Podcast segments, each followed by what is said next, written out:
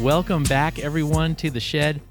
Jonathan Maus here. I am really happy to have another special guest. I've got the one and only Michael Andersen in the shed here. It's kind of like old times. Former uh, Bike Portland news editor, and now researcher, senior researcher at Sightline, which is what? Explain to us, Michael. What? Well, first of all, nice to have you here. Thank you so much. Bike Portland will, I, I'm sure, always remain the like most beloved, precious journalism experience of my life. I just had a lovely time working for the site uh, about 10 years ago almost. Yeah. It was 10. I can't believe time's really, time has flown right by. But don't say that. You're still young. You could Yeah. work for, you could work for all kinds of Oh, people. yes, right. So you don't ever want to, you know. Yeah. No, so, so, so actually, that brings me to Sightline. So Sightline, Yeah. I don't think of as a journalism operation. Sometimes people still call me a journalist, but uh, our official name is we're a sustainability think tank for the Pacific Northwest. So Oregon, Washington, BC, Alaska, Montana, Idaho, and uh, my job is to write about some of the same things I was writing about for Bike Portland, especially on the real estate beat uh, that we ran there back in the day. But it's also very explicitly to like get policy changed. So you know, Bike Portland has always had this tension between: are we here to change things, or are we here more to inform? Are we here more to inspire? You know, and um, uh, so Sightline is there more to inspire, Mm, but we're also trying to inform using the same tools of journalism. yeah. M- Michael, Michael referenced the real estate beat, which was something that he wrote for Bike Portland, like a column between, I think like 2013 and 2016. Mm-hmm. Uh, you know, it basically helped pass inclusionary zoning in Portland and a bunch Yeah. of other stuff. No, I'm just kidding. No, but no, I think there were like probably 90 articles. I mean, you were you were into it. I was. It was it's funny because yeah. it was even clear then that that was where you're Yeah, real, yeah, that- yeah. you were really passionate about that. Biking, yeah, I was so scared that you weren't going to approve it, and you were like, "Oh yeah, of course. Obviously, people need to live closer to each other to bike places. That makes sense." People, I'm gonna go. I'm gonna share some of the links because I'm I'm just like so proud of the work you did on that because I think it's some of our best stuff we've ever done. You were able to write about like missing middle housing, micro, how all kinds of trends in like the real estate business that were related were related to whether or not we could build enough housing, whether it would be affordable, what it meant to like the ideas of proximity and all those related land use things. And there'd be like 300 comments. Like there's Mhm. some of the most consistently heavily engaged stories we've ever done. And That's interesting. About housing policy. I just thought that was a real testament, Yeah. not as much to the policy, although it, I think it is very engaging in general and people love talking about housing, but the way you approached it and the way you wrote was so good and accessible to people. Thank you so much. So I'm glad that you're now doing that in a more official capacity at a think tank, not with trying to just some. sneak it around the edges of uh, journalism, a Yeah. respectable biking Exactly. Oh, wait. I was Yeah. going to say at a, not at a non-respectable. Uh, uh, right, right, right, right. I love the word think tank, and that, that I mean, even even on, on the about page and Sightline, it says think tank. I don't know why I feel like that's a word that there may be haters that may try to say, "Oh, but it's just a think tank," as if it's a bad thing. Oh, really? I think that's an awesome term. Huh? Yeah, great. Oh, I, well, wh- when I'm being self-deprecating, I'm like, we're we're a blog, we're a blog with a day job. That's all we are. So, Okay. Yeah. Hey, the word blog is fine now. It's, Yeah. it's Yeah, come that's back. true. The It's- pendulum has swung back. All right. So I, I even use All it right. myself now. you know? Really? So yeah, it's all good. Great. I should say about having Michael over today. He didn't know he was coming over until like, a couple hours ago. this is how Just- cheap a date I am. despite appearances, I know that like if you look at Bike Portland, you must think everything's really super organized, right? Yeah, right. But you know, yeah, I just basically called him over and was like, "Hey, would you mind swinging over? We can chat." You know, on, on this Friday thing, I like to just have a casual banter, whatever. So I was thinking all these things we could catch up on. You know, like how how's your son doing? Is he biking with you? And then I was like reading some of the replies on, on Twitter after I posted it and then thinking about your work. And I'm like, gosh, if I've got him in here, we kind of we kind of have to talk about housing and policy stuff. So I'm hoping that we can I would love to. do a little bit of both. So tell me about how how old's your son now? Oh yeah. Uh, he is seven, and I know this. So like, he was born the month after I left Bike Portland because I Oh, couldn't okay. have two children simultaneously. Was what I thought about at the time. Oh, yeah. Like Bike Portland was so all encompassing uh, that uh, uh, I felt like I couldn't have done them both justice. So I had to choose my son. Sorry about that. Man. But um, he's doing great. He bikes to school almost every day, and um, what kind of bike is he on? Like a little yeah, he's on a. I think it's a frog. how he was fun. yeah. Oh, he had an, he had an Isla bike, and then it got stolen uh, from our back porch, and that now we lock it up. should have done that before. But he and two of our neighbors bike to Rigler, just sort of a few blocks away, every morning. And you live in uh, you're living in Cully, Mm-hmm. and you live like in a shared housing. How's that going? There's like a Yeah. shared housing thing. Yeah, it's a co-housing community of like 23, mostly duplexes, triplexes around a couple courtyards, um, developed in Cully neighborhood and a couple of the big lots there. And uh, it's just a dream. I love it. And everybody's, you know, comes to it in their own way. But I, I think it's a perfect example of the sort of like thing that low car life makes possible because the whole development wouldn't have penciled if there had been demand for more than uh, 20 parking spaces in these 23 homes. But as it is, they the developer couldn't actually sell three of the parking spaces because not enough people wanted to buy them. Uh, we there are enough people without you know one car per household and no cars per household.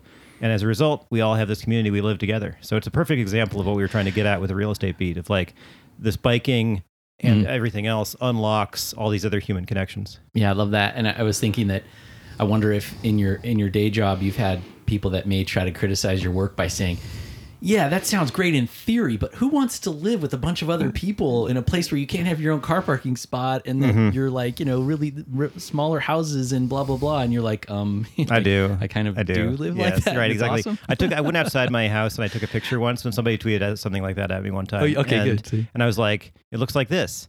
And then the guy was like, Exactly. I hate it. That looks terrible. And I was like, this is literally a picture of paradise to me. So like people are different. And so Yeah. one way I think about my li- my my work at Sightline is that we are not trying to get everybody to live closer to each other. What we want as a society is to let everybody who wants to live closer to each other and in so doing cut their energy use in half basically should get to do so. We desperately need that to happen because otherwise our electric bills are going to keep going up Mm-hmm. and the world is going to keep being destroyed by pollution and everything else. And like, it's not that everybody is ever going to want to live closer to each other. There are people that like to live closer to each other than I do, right? But to the extent that it is possible to get people to do so, then we should let people do so. And we have so many rules in local law, state law, everything else that make it either illegal or overly expensive to make that choice to live closer to each other.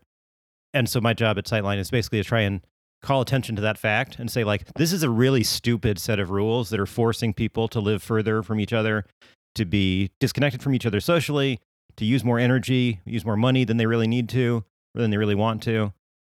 Um so it's a way of like a lot of environmentalism is like getting people to do things they don't want to do. Whereas I feel like with bike advocacy and housing advocacy, a lot of it is actually letting people live the way they want to. And Right. So that's really joyful. Yeah, you do so much of that so well in, in the work you do. I feel like you're just like you're teeing up each one of these things and then just taking swings at them, and, and you're explaining to people. I, I love how you frame it in terms of like it's actually popular, everyone, and like mm-hmm. if you don't come at it with less rhetoric about us and them and all this stuff, you're just like presenting. Well, I think most people want to save money. Right. Most people want to feel good about. is that a little Michael Andersen impression impact. you just did there? I am known for, I am actually known for uh, adopting the the tics and mannerisms of people in the room, and my wife's always told me I have to be really careful about that. When I was little, I used to want to be an impressionist, but I digress. I remember that. Yeah. I, I digress. I've heard this Um, before. Yeah, I don't do it as much as I used to, but um, probably because I'm more, uh, con- I'm more uh, worried about, Hmm. you know, offending people than I used to be when I was in my 20s or 30s No offense taken here. so but anyway i was saying um you know uh, I, really think that's that's really the thing that i that i really appreciate kind of about the work that you do and it's so interesting and, and i guess any good advocate can learn from that is talking about things in simpler terms uh, especially with housing i think and just making uh, proposals to people or, or uh, propositions of like uh, you know these things are actually things you probably want. And did you know that the government is preventing you from accessing these Mhm. these joyful things. Yeah. I remember when I thought it was really interesting how and the way you framed one of these articles that was really big on Bike Portland back, you know, when you were doing the real estate beat, which is basically like do you remember the headline? It was something like these houses are illegal in Portland or something Yep, like yep, that. yep. And I was like, it was all just new to me. It was, and I think a lot of people hadn't even heard the term of, you know, the missing middle and the idea that it wasn't that we just weren't choosing to build these. It was like legally not Mhm. allowed. And I feel like you spent the last 10 Yep. years or so just identifying these things. Yep, pushing- that was a yeah, so, yeah. ride led by Eli Spivak, who is Mm. now the guy who built the development that I live in and is my neighbor across the street. And uh, so he spread that gospel of really thinking about like, no, these duplexes, there are thousands of them right in front of our eyes, and yet they're illegal to build now. And they're in these neighborhoods like Buckman where everything is fine, and actually it's one of the most income diverse parts of town. And uh, we don't have to be this way. We don't have to make it illegal to live next to each other. Okay, so I wonder if you feel kind of like I do around the bicycling issue, which is like, you know, 10, 15 years ago, if you would have told me in 2024 we would be where we are, I would have laughed at you and thought you were negative person and and you know, I would have just probably scoffed and I was so high and mighty thinking that we were going to rule the world with bikes that I wouldn't have paid too much attention. I'm a lot humbler now uh, because, you know, that vision didn't really pan out at least as quickly as I'd hoped, and I think a lot of other people had hoped. And thinking about a lot of the housing initiatives and policies that uh, I was looking at, I think in 2013, we actually did a podcast episode, the real estate episode on the Bike Portland podcast uh, that we started in 2013 and then it went dormant for many years. But we did a real estate episode in there. And I remember in the write up of it, or one of the write ups around that time, we were able to list like five different initiatives going on in Portland, like simultaneously. Some were happening at Bureau Planning and Sustainability, uh, in other places. Some were at the state level, whatever. But so, just to get back to my my point, is like, do you feel like how have we done in the last ten years on abundant housing? So it's this is a two part thing: a volume of housing, and it's related, but also is it affordable or not? Um, you know, what is it been? Is it been like bicycling where there was all this energy and momentum? We passed these policies, but then reality snuck in and it's plateaued, or where where are things at? Yeah, that's a good question. I think about it a lot, actually. Uh, having been through the biking movement, you know, I was working basically in the biking movement uh, for both you and for People for Bikes at the time, uh, and and then there was clearly like a wave of optimism nationally and excitement and funding and everything else, uh, and and that did ebb. And I think a lot about the fact that like I think the housing movement actually is at one of those peaks right now. At least what you know, my part of the housing movement, you know, the YIMBY movement, some people call it. I just usually say pro housing, where there's a lot of attention. There's more funding than there has been. There's more narrative energy, and I think there's electeds like Tina Kotek, the governor, right now, uh, and the, even the Portland City Council, who's not like a boat rocking crew for the most part, but are do have this consensus that something needs to be changed on housing, even if they don't know, really know what it is. So right now, I feel like the challenge is to capitalize on that energy uh, and get as much done while we can, because not every like, you know, and now I'm like on the older side of this housing scene, and and I feel like I need to tell the young people like this is not going to last. We don't have forever we need to get stuff done while we can.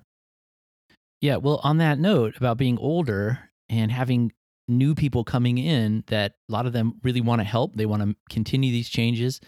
Can you bring those folks in and just give me kind of a summary of, of where things are at or, or let them know where where where we're at right now? Mhm. Because, you know, someone mentioned today when I said I was going to have you on, yeah, have them talk about the connection between biking and housing. Mm-hmm. And you know, I hear that and I'm like, whew, okay, we've we've published over Right. we've hundreds of articles about send you a few links. about that that Right. topic, right? Yeah. But then I realized that you know, obviously, everybody's doesn't have the experience right. of staring at this website their whole life like I have. We got to bring people need to know. But where do things stand right now with housing in Mhm. Portland? And then after that, I'll ask you kind of for its direct links to transportation. But Mhm. help people get up to speed really Yeah. quickly if you can on kind of where we're at in Portland right now with the housing questions of affordability and, and how much there is. How how far can I go back? Can I go back to 1924? okay, so 1924, Portland passes by popular vote a zoning ordinance, or not an ordinance, but I think it, it lets us create zoning ordinances. It, it's like a list of things you're allowed to build, and therefore implicitly a list of things you're not allowed to build on any given piece of land. Did you say 1924? Mm-hmm. All right. Okay, you're going for it. Do it. Yeah, that's right. 100 years ago. 100 years ago this year. Okay. Exactly. And in the decades that followed, this tool, zoning, which a lot of people associate with like making it so you don't have to live next to a factory, which is all to the good, but not really its original intent. because in the next 20, 30 years, it was used largely to say these are the rich neighborhoods of town and we're not allowed to you're not allowed to build nobody's allowed to build homes that are attached to each other in these neighborhoods. Because when you share walls and roofs and land that's the fastest way to make a building less expensive to build and therefore less expensive to rent and therefore less expensive to live in. And if we forbid anybody from sharing walls roofs land that is we ban apartment buildings we ban fourplexes we even ban duplexes from these elite parts of town, like your Laurelhursts, your Eastmorelands, your Alamedas, Overlook, then you basically can't live there unless you can afford a whole parcel with a yard and so on. Um, that's not to say it's bad to have a yard, right? Or unpleasant. A lot of people want one, but not everybody can afford one. And if you say nobody in, can live in this neighborhood without, without having one, you're creating segregation, which is not coincidental. So over the course of the next 60 years after that, we gradually spread to impose these bans over all of Portland. And this happened in every major city in North America, or at least the US and Canada, but a lot of Mexico as well. Um, and uh, the, these laws that said you can't build attached housing in certain areas became more and more widespread because everybody wants to be like Eastmoreland, right? Oh, that's where the rich people live. I want to be a rich person. I want my neighborhood to be priced like the rich people's houses. And so there was a lot of pressure to do so. And so it gradually spread. And the effect of that overall, of course, is that then it's more expensive to build housing and therefore less of it can be built. And specifically, it can't be close to other things. And so the way we built cities for thousands of years was suddenly impossible, illegal.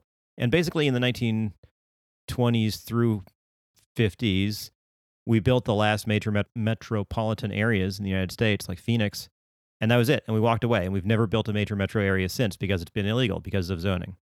So Portland, which came which came into its own in the first like 20 years of the 20th century, has been sort of coasting off of that burst of pre-zoning momentum ever since. That's like, what, like like the streetcar neighborhoods and all that stuff. Yeah, exactly.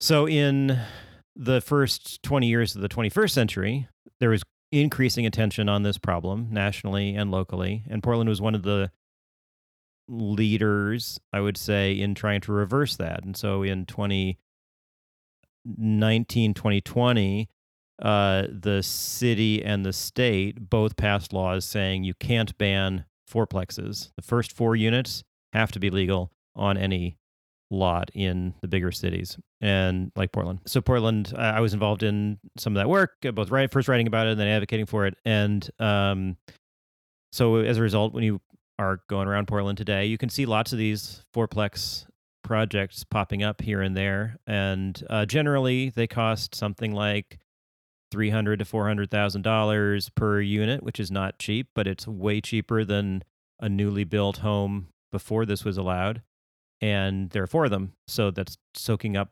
those four households who aren't bidding against somebody else who could only afford a $250,000 home or whatever. So on down the line, because everybody pushes the last next person out of their home when they need to look for a place.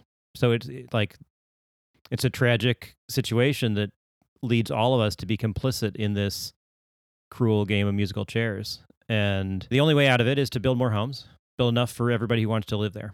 Uh, so Portland did this big thing like five years ago that did this. Oregon passed a law that said at the state level you have to do this, and then Portland implemented a really, I think, pretty progressive version of that law, and uh, and then we were all very proud of ourselves. We gave ourselves a Portland high five, which is a backslap, and uh, then we were like, okay, problem solved, right? Housing is sort of done, and I don't think that was conscious or deliberate, and I, I'm oversimplifying, but there was a sense I would say in the year or two after that that like this is a huge thing that we did. We should be really proud of it, and it gave us a sense of direction and argument and focus for several years. But it's really a small piece of the puzzle. Like we're talking about several hundred homes per year in a city of 600,000 people. Uh, not to mention all the burbs and so on beyond, which don't have as good of versions of that fourplex legalization because they're still requiring parking spaces for every home or whatever. Mm-hmm. Right. In some cases. So we've been working both at the state and local levels to try and make that better, but also to figure out what is the next step. What are the other things we also need to do to make sure that we can bring down the costs and remove the barriers to living closer to each other. So I can talk about that too. But that's the, my like broad sweep. Thanks for going back in time with me. Yeah, no, that's good because it, it really was the zoning thing, and we just sat there and spent you know all those year all those decades not building, you know, Mhm. not putting people close together. Which is like I love how you said that. That's how we built cities forever. Those- Right. That's how cities were successful, and then we just right. stopped because of zoning. And I guess people didn't want to be next to other people that weren't as rich as them, or Yeah. didn't want to see. And there are exceptions like the Pearl District, for example. A lot of people think about the Pearl District. Portland's famously successful in its goals of turning this old industrial district into like a mixed use, mixed income neighborhood.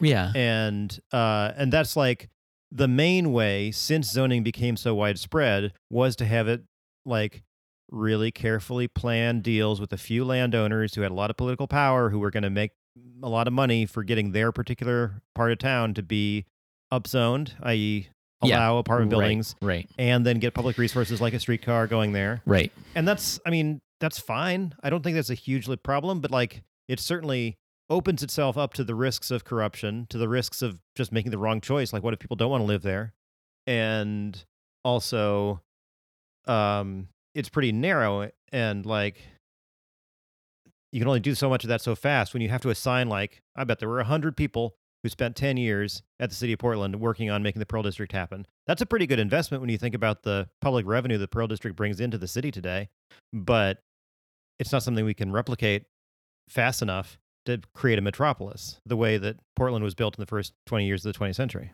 Right, right, right. I mean, the yellow line went up Interstate Avenue mm-hmm. in what 1990, late 90s, uh, Early- early, aughts or early aughts. yeah and it's nowhere near like the Pearl. It's Right. still taking time to develop. There's still lots of openings and there's Yep. still lots of construction. But similar idea where they they Yeah. said we're building a dedicated transit line and Right. we're going to go make a bunch of deals and develop Right. this. But that's separate from like, Yes. housing policy more broadly of like putting homes everywhere, legalizing things on a larger scale. Yeah, Yeah. and it's not a coincidence that the yellow line was going in on Interstate Avenue next to the interstate, like three blocks from the freeway, through the formerly black neighborhood, uh, and uh, formerly majority black. Uh, Plenty of black people there still, but and then we were oh we're legalizing apartment buildings along the transit line, which is cool, but also just so happens to be next to the freeway and through the disempowered neighborhood, right? So like the places like you know southeast lincoln avenue in richmond um, where very nice places to live as well they're pretty much the same distance from downtown and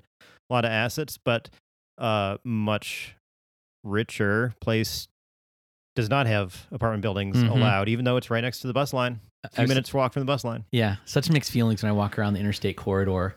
I'm like simultaneously so excited. It's really amazing to see the rate of change over. The, of course, I, I don't have a house there, and, and you know Mhm. I, I get that there's a lot of trauma probably with that change. But I mean, I, I've got p- people that live. I know people that lived over there, and you know, developers literally come to their front door and say how much do you want for your house, and Right. they can choose to stay or not. right Um, but it's a rapid, rapid change, and that's Right. exciting. To get to the connection to biking, you know, I think despite all the work on housing and what we have done, a lot of people listening to this are just like, well, housing's still really expensive in Portland. mm-hmm. Structurally, it's still problematic, right? Mhm. We're not done. There's still a lot, there's still a lot of work to do. And then I've been going around saying and, and talking about the cycling decline. I've been talking about housing a little bit and saying that the fact that it's gotten more expensive in the inner core dramatically in the last 10, 15 years, right? That had something to do with fewer people biking. Yeah. Am I right in saying that? I once had a dream to do a real estate beat article mapping the origins and destinations of every bike move. Oh, nice. Have you ever right? That you was about literally that? a tangible so like you know back when when you and I were coming up Yes. in biking in Portland, like Yeah. it was a weekend every weekend or almost in the summer Right. there would be one or two people moving by bike and like uh, a few heroes like Steph Routh would show up and help you move your stuff Yeah. and then you would help Steph move her stuff. Like I remember thinking in the years when it was happening, like I am moving a lot of people from the inner bikeable neighborhoods to the marginally bikeable neighborhoods. And I wonder if this is happening to other people who just don't happen to be part of this scene but still get around by bike. And what effect is that going to have on the politics of this when not only the people who can afford, who are like in biking because it's cheap, are being priced out, but like the culture of bike fun is also being priced out. That was such a huge part of getting Portland's bike momentum politically going. Yeah. I don't know if we'll ever be able to really map or determine that or research it. But yeah, yeah. I think Roger Geller from PBOT, the PBOT Bike Planner, he did some looking at move zip code moving and stuff, and Yeah. he he found that there was no there was no connection to the idea that more bike oriented people leaving had anything to do with it. But I don't know Hmm. how robust Okay. his his little survey or research of it was. But you know, I'm you know how this is always the fun thing about working with you, Michael, is that I'm just totally anecdotal narrative kind of person, and you're Mhm. like the right, in right. a lot of ways the opposite, right? Yeah. I'm just like, ah, this doesn't. I got this hunch, so I think I'm just gonna go with that. And you're like, well, what did the numbers say? So, right, right. But, but uh, you know, come on, like you were saying, how those people moving out in the move by bikes, right? Mm-hmm. So that was a piece of it. Is they're going to less bikeable places and they're Mhm. leaving behind their more bikeable places in the inner neighborhoods. But I think right, am I right in saying another piece of that is the people that moved to, in to replace them Mm-hmm. Not as bikey. not as bikey. Yeah. Right. Yeah. And so they're less likely to ride. And then I go to my next thing in that whole narrative of saying we messed up Mm-hmm. because if we were doing what we should have done with the built environment, Mm-hmm. transit lines, bus lines, Mhm. bike Mhm. protected bike lanes, we would have been able to educate and you know inculcate those people immediately. Right. Just like in And Copenhagen or whatever, the Yeah. the rich Copenhageners who, They- if they happen to live in the close in neighborhoods, of course they bike because that's the best way to do it. Yeah, and it reminds me of the whole no, you know, the whole thing we went through 10 years or so ago of like all the controversy around building apartments with no car parking. Mm-hmm. That was a huge thing. mm-hmm. This huge political all in the headlines. right. And I, I think it's it's also in that same moment where boy, we I feel like we missed an opportunity to have the built environment make people react to those conditions in a certain way that Mhm. and so they looked around and they're like, "Oh, I've I've heard of the bike culture here. That must have been fun." Anyway, I'm going to get in my car because I'm not riding on these streets. Right. You know, like I think that's and that's basically where we are yeah, yeah. know, right now. I mean, is- it's not so bad. I was, I, I still think about the contrast. To, I was just in Austin for a few days. And Mm. Austin's an exciting city in many ways, but it's and they've got quite a bit of infrastructure in the last ten years. They've been making a lot of projects happen, but it is not as bikey as Portland. People Yeah. do not ride bikes as much as they do here, even today. Yeah. yeah. I, I, I think that some of it is intangible. Is I'm looking at your picture of the Sprockets and Yeah. like how how who could not be excited about biking after seeing the Sprockets perform, right? but, but even the Sprockets, I mean, that's that's an example. So this is a a, a mini bike dance team that Mhm. Portland used to you. have. You could you, they'd go to an event. They were they were all pink. They were just wonderful, and it was so fun to watch and be a part of and inspirational, and it got everybody excited.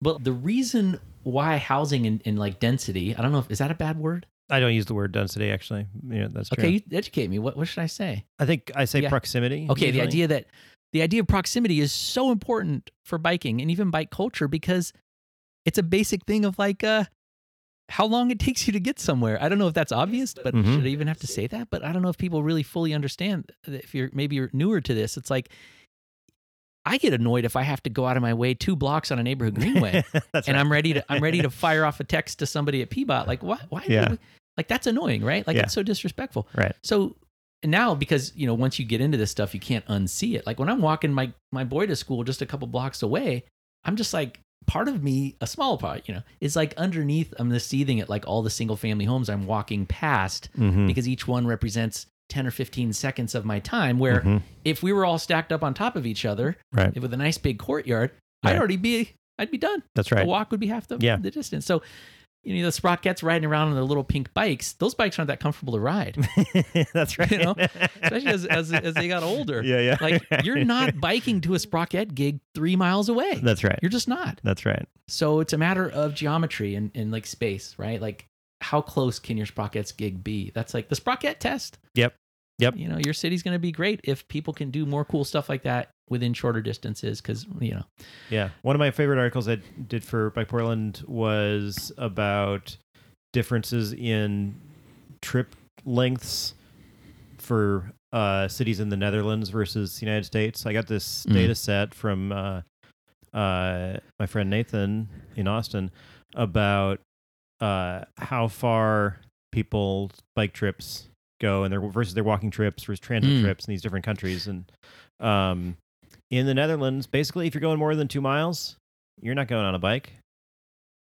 It's, Wow, the yeah. difference is that in the Netherlands, everything you need is within two miles, or not Right. everything, but most things you need are usually within two miles. And so, yeah, the bike's the best way for that sort of a trip. A mile or two, I can do that. Uh, at least if the streets are nice and there are other people with me. Yeah, I, I'm trying to. I'm really trying to stay positive about Portland these days. I think there's enough negativity out there, but I have to say, listening to that podcast from 2013 with you and Lillian, and you were just expressing so much excitement about Hmm. Green Zebra Grocery Store, yeah. this cool startup. Yeah. It's going to revolutionize grocery Oh, God. stores. You know, Oh, I'm sorry. and the idea was like small, fresh food. It was like Yeah. the quality of you know a nice grocery store, fresh food, but then in the small footprint of like a plaid pantry or something, Right. convenience store. That was the goal. Oh man! And now I, I ride around and I see I know of at least two of those that were within my proximity of my house that are now Right. closed. right. Um, you know, so that's just to say that And this isn't due to the neighborhood being in any decline in particular. It's due to the fact that Green Zebra just didn't work as a business. Right. Mm, Well, I mean, I think it speaks to like larger stories about Portland, and I'm hearing Really? little stories about that around town.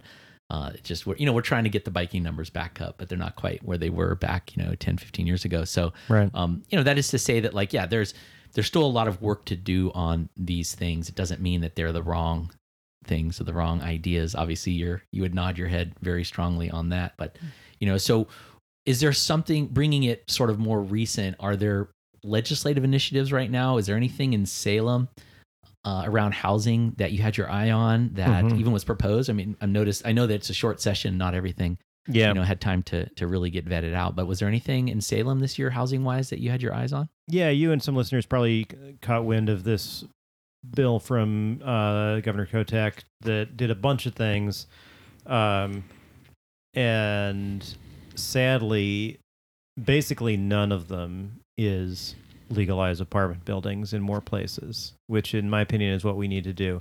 I've been doing a project lately looking at the amount of residential land in various Oregon cities where you're allowed to build just a normal four story apartment building, like very basic wood frame, not looming over the neighborhood, no, not a Mhm. skyscraper, just a freaking four story apartment building that has some parking spaces tucked underneath, probably, uh, but not a whole parking lot because I would take a lot of space. And it is a vanishingly small amount of our residential land in almost every city. So in Portland, it's something is between 15 and 20 percent of residential land. That is the highest in the Portland metro area, highest ratio. Oregon City follows that with like 15 percent or so, and then you get down to more than half the cities have none at all, like Lake Oswego, Tualatin, uh, a bunch of them. Zero percent of land allow a building like that by right, and I don't know what the right number is. Like it probably shouldn't be hundred percent of land, but like, I mean, I think it should be actually. But like, I, it's reasonable. I will compromise. Okay. I will say, not everybody needs to Yeah. live next to a land that could potentially have a four-story apartment building. Good And compromise. yet- yeah. Yes, it should be legal on like more than zero percent Well- of a city's land, and uh, so I think that you asked about current things going on. There's a law that was passed last year. the The state said if you're missing your housing production targets, we've set these housing production targets for every larger city in the state. Uh, based on economic calculations and a bunch of good stuff, and I think it's pretty persuasive this is how much you need to be building, not just to keep up with population so that we don't have future price spikes, but to make up for past underproduction so that we can actually house the people that we see every day who don't have homes, right? Uh, and just save everybody money because that's the, the source of this overpriced housing is the fact that we have been underproducing for 20 years. Mm. So um, this law said if you miss those targets, then the state will evaluate whether you're doing everything you can to meet those targets. And if you are, and you're still not making the tar- hitting the targets, that's fine. Cool. No harm, no foul, or at least there's nothing you can do about it. We, we're going to accept that, right? But if you aren't doing everything you can, Mm. then you have to change that. The state has not fully defined that question of what is everything you can Mhm. reasonably be expected to do. I would like it to say one of the things that is, you can be reasonably expected to do is to zone at least one fifth of the residential land to allow four story apartment buildings. And ideally, I would say, and that needs to be a certain distance from freeways, and Mhm. it shouldn't just be in the poor neighborhood, and so on. It shouldn't just be on the outskirts of town. And this, I think it's within the state's power to do that.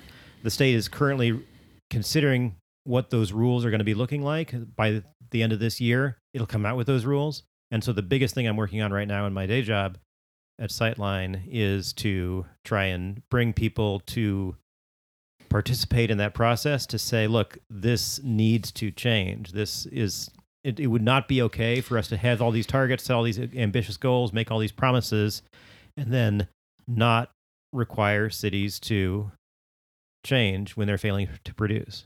Is that you mentioned four floors? Mhm. Is that related to the campaign by Portland Portland It's- neighbors welcome the four floors and corner stores? Uh, yeah, I mean that's that's part of my uh, yeah, symmetry. I mean that you're yeah, involved yeah. So with I'm, that, I'm right? also a volunteer for Portland Neighbors Welcome, Okay. which is a housing advocacy group uh, that came together around that fourplex legalization campaign. Right, And okay. our current campaign is to allow four floors and corner stores throughout the inner east side neighborhoods. Uh, so not just Buckman, where it used to be legal Hmm. and where it is quite diverse, but like Richmond, uh, a little bit further out, but still not far from the middle of everything, right? It's quite a walkable place next to lots of commerce and frequent buses north and south and lots of bikeways. And yet it's illegal to build a four story apartment building there. And we're saying, no, it shouldn't be. We should change that. Are there any good arguments to keep those old laws on the books?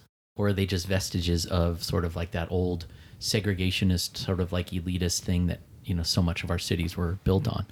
You'll hear a lot of people say that the infrastructure couldn't support it, and the city is studying that. Now, that's what impact fees are for. You're supposed to, if you need a bigger pipe, you can build a bigger pipe. And Right. actually, we're allowed to charge the developers for that, and we should. That's fine. Uh, the uh, you'll hear people say, "Oh, the streets can't support it." Well, I think we have an answer for that, Yeah. Jonathan. um, but uh, you know, it's not nothing. We should be measuring that. I, I'm not sure we should. That's a reason to forbid housing from existing, but we should be saying like, yeah, this is going to create a lot more demand for travel. So maybe we should be building some more bike lanes to make sure that that's not all clogging up the streets. I think there are also, I will say, legitimate feelings by people who don't want that, who think that neighborhood is really nice Mm. right now. A neighborhood that where it's illegal to build apartment buildings. So Laurelhurst, for example, Nice. That very word. nice neighborhood, It's a nice neighborhood. right? And I you know I can't I can't tell them they don't, it, it's not right. Sure. Like if they like it, I respect that. Yeah. Um. So then the question is, is keeping that neighborhood physically similar worth the various costs of that, which are over time fewer and fewer people, nor like normal people, can afford to be in that nice of a neighborhood, uh, and um, you know, carbon emissions going up and people living in the former farmland on the edge of town instead, or whatever. Um, the uh, it limits the tax revenue of the city. There are all sorts of things. It Mm. prevents you from Mhm. having the sort of small businesses that you can walk to in the area. Anyway, I'm of the opinion that gradually scattering a few small apartment buildings through Laurelhurst would actually make it better and nicer. So not everybody agrees on that, but I'm happy to make the case that it would. What's so appealing about that to you? I think it's great to have things and people within walking distance. Uh, People are annoying, like people are annoying and people are awesome, and so like it's ups and downs. But I generally I think people are more good than bad, and it's better than it is annoying to live near other people and the cool things they do. Yeah, the cool things they do, like the I always think about it like in terms of the possibilities. Yeah, It's like you could have someone move into your neighborhood that like knows everything about the weirdest little side passion that you have. And Absolutely. like, Whoa, yeah, yeah, that per- that's like a new person. It's like uh, I don't know. It's like going away to summer camp and you're stuck for two weeks with like one pool of people to Right. connect. I used to go to music camp every year, right, and it'd be like, okay, so who are the, the guys cool? Are there any girls I think are cute? Whatever, you know. right, like- right, right. So that you're stuck. If you're in a neighborhood and you're not going to grow your neighborhood, that's it. You're basically a, maybe summer Right. camp's not a good example because maybe people have fond memories of it. I don't know, but like the idea of infusing it with more interestingness to Mhm. me is like the best way to Mm-hmm. to think about that. Yeah, it'd be awesome if there were more basketball coaches for my kids and like Right. Right. other people to do cool stuff and start cool new businesses and go to the park. And you know, who wants to go to a park and there's no people there? 100%. You know, that's kind of how I think of it. So it's hard. It's really hard for me to have sympathy for for people that are wanting to keep their neighborhood quote unquote nice, which Mhm. that word is really like Yeah. triggering for me. It's Yeah, like, yeah. yeah. nice for you. So yeah, as I say that, as I live, you know, in a home with the yard Sure. Detached from other homes. Like I said, that's not that's not like, like inherently bad, right? It's just that like it should be a choice, not a necessity or a mandate if you want to live in a certain neighborhood. I really loved. Uh, I think it was Enrique Peñalosa. Mm-hmm. He came here one time, and I didn't. I feel like the story didn't get enough attention. Maybe I didn't write it right or something. But every time I can, I try to bring it up. And he I went, remember. he went downtown and gave us a presentation. I forgot what he was what he's here for. Mhm. Some kind of some kind of livable cities conference Yeah, or yeah. something. And he basically said we should just demolish all of Portland's old suburbs. I mean, we're in an old suburb. I don't know if people want to hear this, but all these inner neighborhoods are essentially suburbs. Because in the old days, this is where you move to get away from everybody else, and Right. live, you know that's what you're living in. If you're two, three miles from town, I don't care how cool you think you are, and that you want to hate on the suburbs, you're in the suburbs. Mhm. And Peñalosa was like, "Those should all just be completely demolished. we should make."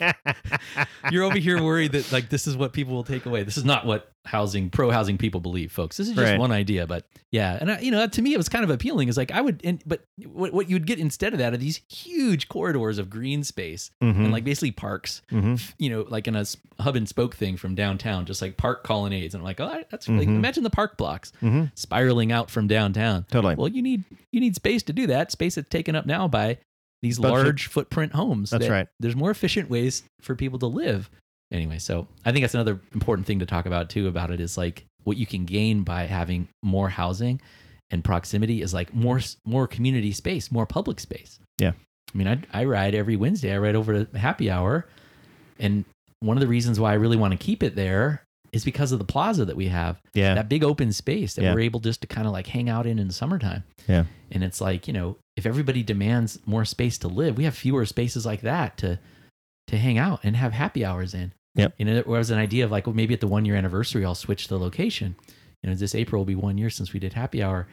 And I was like, man, there's so few of those public plazas that have like a nice pub right. on each, on Right, each right. side, actually. Yeah. Uh, so it's limiting. But um, anyway, Not to mention the fact that like so you uh, bought this house what 04 or something? yeah, 20, so 2004. uh you know, so the the future Jonathan Maus could not afford to buy this house on the budget you came in with It's true. and uh they came in with no budget. right, exactly. And then like yeah. not only that but have enough uh of a you know Well, freedom in your life to start a pro- to start a website. Absolutely. I mean, without yeah, without the without the luck I had in real estate, let's say. Right. I mean, I'm not, it's like I'm not a real estate baron, but you kind of are in American. You know, in Everybody American it makes cities. us all barons. We're basically all little, barons. Little little barons whether we win or lose. Exactly. And the um, part of the reason that this this house has ri- risen in market value since then is because of the shortage of homes in general. And if there were more apartment buildings, then the low density homes would also be less expensive and less exclusive because people who want to live in other locations would be able to. Yeah, yeah. What do you want people to?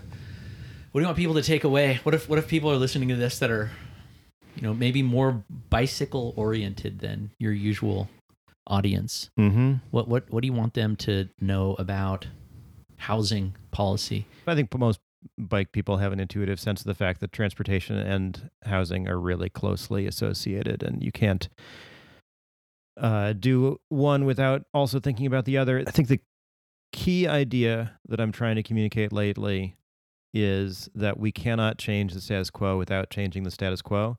The the source of the cost of housing is all the rules that we put around housing, and not all those rules are bad some of those rules are good. Like you should be able to enter a building in a wheelchair without an assistant.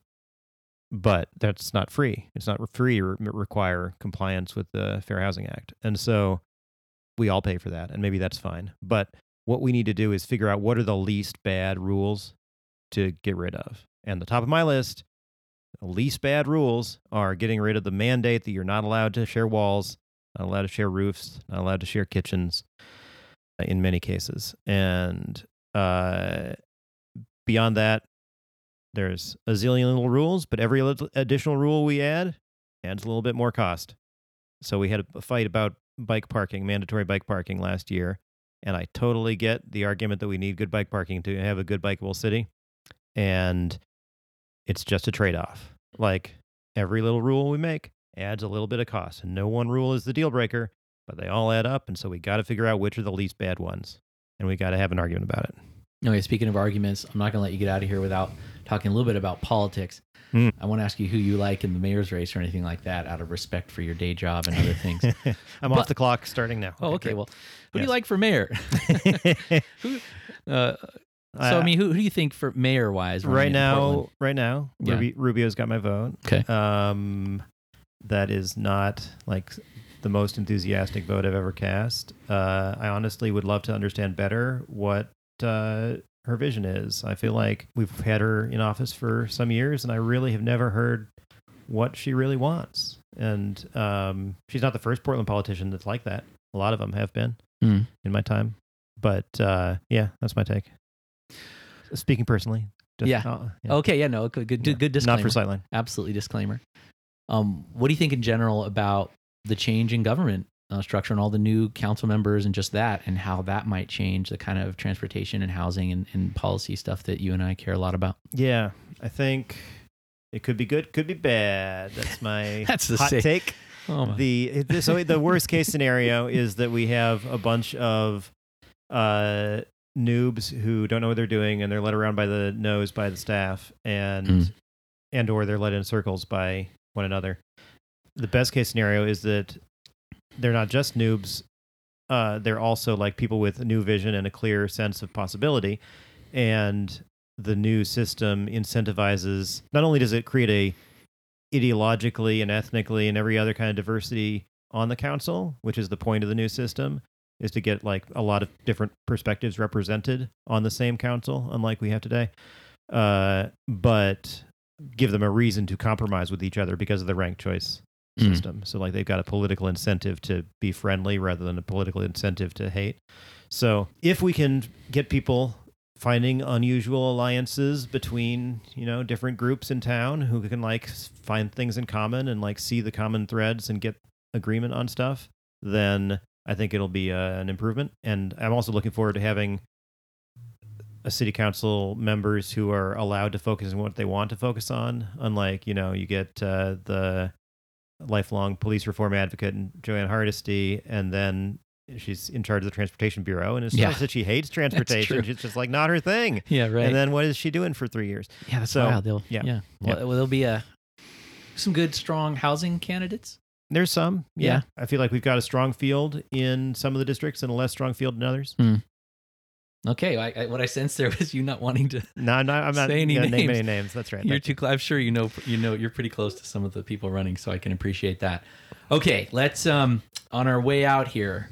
Tell me something about the the bike you came over on. What what are you Mm. riding these days? i'm on a Tern GSD It- every time i go into clever cycles uh they are like man there are a lot of miles on this thing i think we were like one of the first folks who Oh. got the GSD Nice. and I tug my seven year old around on it a lot, and I just hauled like my dumbbells to the gym so somebody could give me tips on like how to lift them. So and I just threw them in the back, and that was fine. That's fun. I never. so I was okay. lugging hundred pounds of dumbbell. I'd never done that until yesterday. Uh, Fun. It's, it's pretty beat up.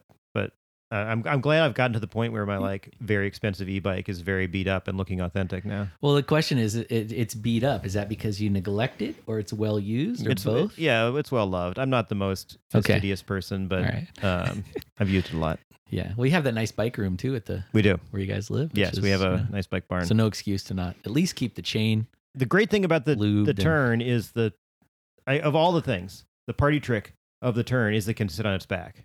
Oh, okay. So like For storage. for, storage. Yes. Exactly. So I store it on its back, which is very useful in our space constrained environment. But any garage, I think, like it's a huge thing to be able to store a long tail horizontally, or sorry, vertically. Yeah. uh, yeah, and uh, I love that.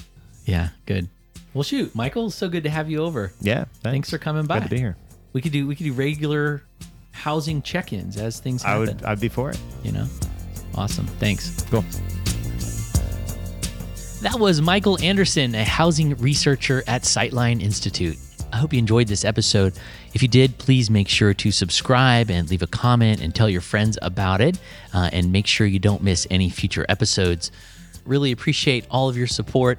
If you are not a paid subscriber of Bike Portland yet, please become one today at bikeportland.org slash support and find out how you can be a part of what we're doing here and pay a little bit in to keep it thriving and surviving. I also want to thank Brock Didis of Sprocket Podcast fame for our wonderful new theme music. Thanks again for listening. Until next time, we'll see you in the streets.